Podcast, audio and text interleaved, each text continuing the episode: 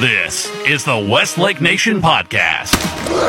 Powered by the Westlake Shop Club. At the 20, 10, 5, touchdown. And he is into the end zone. Oh, man, what a catch here. Touchdown, Westlake. And brought to you by Independence Title. Appliances Now. St. David's South Austin Medical Center. Hat Creek Burger Company. Covert Auto Group. Our Way Appliances. Restore Hyper Wellness.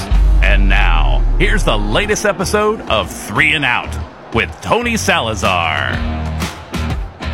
Well, Coach, I know that this is a, a, unique week because we, we have the build-up to games like Lake Travis, but that second team outside of Westlake in District 26-6A from a year ago in realignment, and you have kind of a, a unique uh, insight because having played there, having coached there, and then leaving and watching the growth from afar. Again, looking back at it, you know, I, I think it's a lot of people can probably draw ties to what it was like for Lake Travis when they actually elevated to 6A finally. Football means a whole lot to the Dripping Springs Tigers in that community. And, and you touched on that in three and out on Tuesday. It's, it's a program that's full of pride. Um, and obviously making the jump to 6A with the booming numbers they have, have out there and the success they had in 5A. It's just really just lit a fire, lit a fire underneath that community. And they see that, uh, you know, what success brings and, and it brings obviously a bunch of uh, energy and excitement, especially when you start a school year with a great football season. I think everybody involved enjoys it. And so those guys have experienced some of that the, the last few years before they came into 6A football and, and obviously still finishing second in our league last year. They, they experienced it in 6A. And they gave us obviously a, a tremendous football game last year that uh, we were able to separate from the fourth quarter. But uh, for three quarters, I mean, they're their championship type football program. And we just got to make sure that uh, we keep them right where they're at.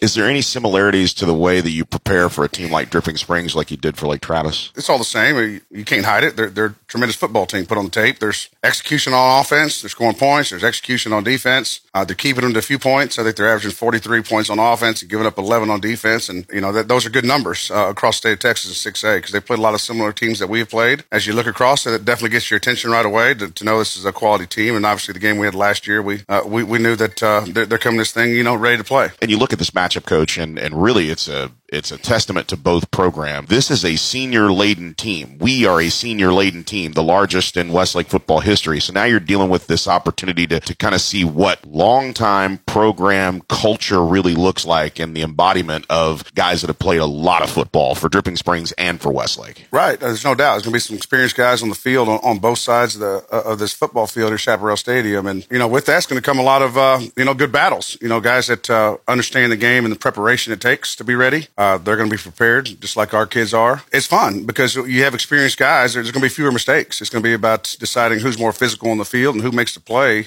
You know, at the point of attack, who makes the tackle, who who makes somebody miss uh, who makes a catch, who breaks up a pass. And those are things that are going to happen and when you have two good teams playing against each other. So looking at the Anderson game, a microcosm of how to handle adversity because for just the second time in district play, the Chaparrals found themselves behind. And then you get two huge defensive plays. And you mentioned this in three and out club on Tuesday as well, how you go back to off season and Chatmaker and you, the, the crazy drills, the sellout drills that you know at some point during the year, one of those plays is going to make or change a game.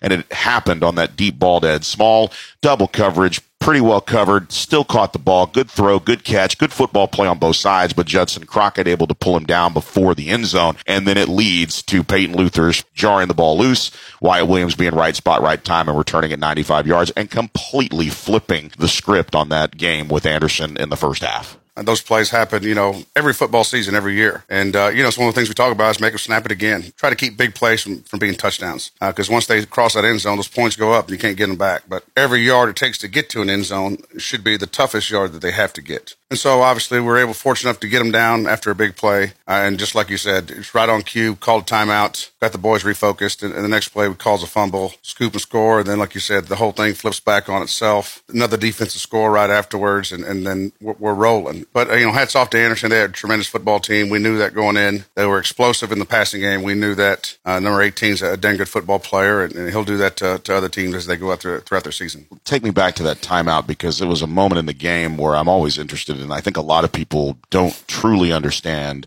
Coach Dodge used to call it the the tornado, or you're you're in a blender. There's so much going on between you communicating with the booth, communicating with your coaches on the headset, communicating with players. There is so much happening, and in those moments where you have the big play, what in your brain says call timeout? Where you say, hey, look, we need to regroup right now, call a timeout? You know, a lot of times it's, it's body language, just momentum. You feel the momentum start to swell, and uh, you quickly want to extinguish it as fast as possible. And a lot of times timeouts do that for you. And, you know, it doesn't take it away that they had momentum because uh, obviously had the ball at a great spot, allowed our guys to kind of take a deep breath, you know, refocus, turn the page, turn the page to the next play, and realize that that's just one play, and that's how we, we play play to play. Plays behind you, I uh, can't let them hurt you again, and that's kind of what it is. It's a it's a, a re- regroup, a reset. Hey, let's go out there, let's finish this thing, find a way off the field in the red zone, which is you know one of the calling cards of our foot, of our defense throughout the years is trying to keep the opponent you know to a field goal attempt, and then if we give them a field goal attempt, heck, let's let's block the thing. Uh, it's a mindset of just never surrendering points, and I think that's uh, was a quick uh, was a quick timeout to, to make sure those guys uh, understood that and, and, give them a breath. Obviously, that was 50 yard play, you know, right before that, and and they were pretty doggone tired because we were on the field quite a bit that first half, first quarter. I also look at what you were able to learn about your football team in that moment because that resiliency is there. Elliott, obviously, with the pick six to kind of get you back in it. Then that play happens on the very next drive, ups and downs, and then of course the penalties were flying all over the place.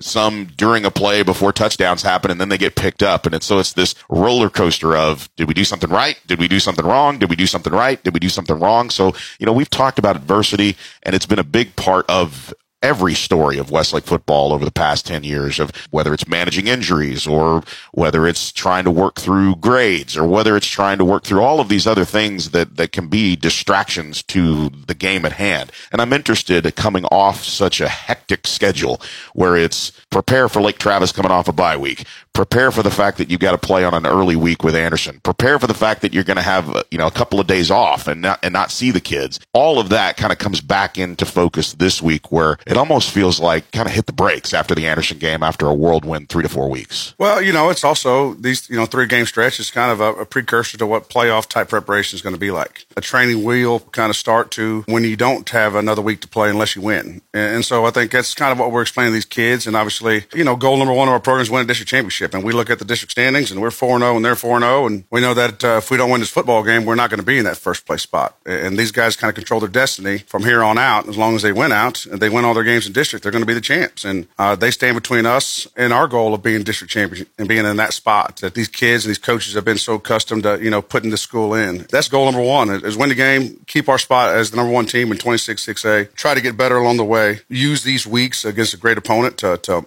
sharpen our our preparation skills so that uh, when we play, you know, these state ranked opponents, which Dripping Springs is a state ranked opponent, we go into there, and, you know, leaving no stone unturned and making sure that everybody in our, in our football team prepares in a championship way. And I think also when you have teams like Anderson that gives you fits offensively, they understand what they're doing. You have guys like Weston Casey who stepped up last week. Who are some of those attack team guys that are mimicking the the running style of Jack Tyndall, who who are taking the superior wide receiver skills like Kyle Cook? Who are some of those attack team guys who have been so beneficial this week to prepare for the Tigers? You know, a big key to our success, no doubt, is, is the look and the preparation throughout the week. And it's not waiting until Friday to try to see the speed of the game. Weston Casey, first and foremost, for two weeks in a row, the kid has come over, done an outstanding job on our attack teams and given us the best look possible. Of, you know, Ed Small, now, now, you know, the Cook kid here at Dripping Springs. And that was the second week in a row of just uh, tremendous effort and execution. Uh, you look over to our tag team on the defense. Barrett Garrison uh, is a senior safety for us who's just who was our chap of the week. He's a tremendous asset to our program. He's going to do everything exactly right. You know, he's going to give us the best picture possible as to what their secondary looks like. Uh, you know, running back, uh, we got uh, Ben Krazan, senior running back, has has some tremendous wiggle and shake, and he's a physical player, and I think probably has a lot of same skill set as the running back we're going to see this week. And so we've had to tackle him, and there's been obviously a couple times in the, in the week where uh, we had to tell Krazan, great run. He, he, made us look bad on a couple plays this week, and, and I hope it doesn't happen on Friday night, but I think it's more of a testament to Krazan and, and the level that he was practicing at this week that uh, hopefully will get us ready for this game tomorrow night. And that's what we always talk about. You you know, in these two programs where you talk about culture, the culture is, hey, we wish we could sell tickets Monday through Wednesday so you guys could come out and watch just how good a football team we have top to bottom, the bottom end of the roster. And I think that's something that, you know, you kind of borrow from Coach Dodge back in the day where he said, you know, my last 25 guys are better than your second 25 guys. And in some cases, my last 25 are better than your first 25. And that's a, that's a true testament to just everybody understanding their role. And, and you mentioned our Chap of the Week, Barrett Garrison, coming up at halftime, coach. You know, he couldn't stop talking about culture. He couldn't stop talking about what he owns as his position on this football team. And if he gets a chance to go out there and run in your defensive backfield underneath the Friday night lights, great. But he also knows that he has an opportunity to beat Reagan Street every now and then. He has an opportunity to, to make a tackle on, on, on Brody Wilhelm. He has a, an opportunity to kind of be a nemesis and to tell you how much it means to some of those guys who are exactly like Barrett Garrison. He remembers plays from his sophomore year that he blew up, you know, five foot three, a hundred and nothing. And, and the coaches go nuts because he's able to jump a route and, and make a play on a sweep. The cool part about hearing those stories, coach, is that it means so much to those guys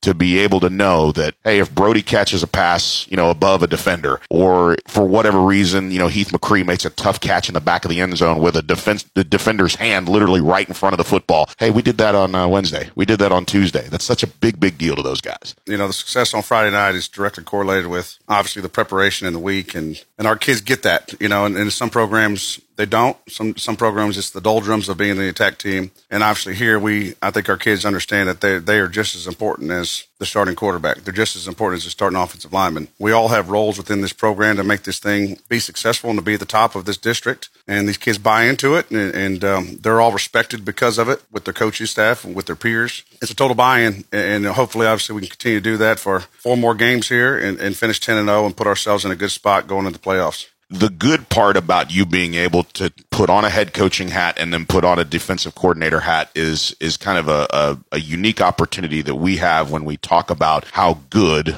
the defense is for the Dripping Springs Tigers. You mentioned their their points allowed this year. They their one flare up is obviously the the opener against Vandegrift where they gave up 27 points. But we mentioned this a little bit earlier in the conversation. There's 11 starters on the football team defensively for Dripping Springs.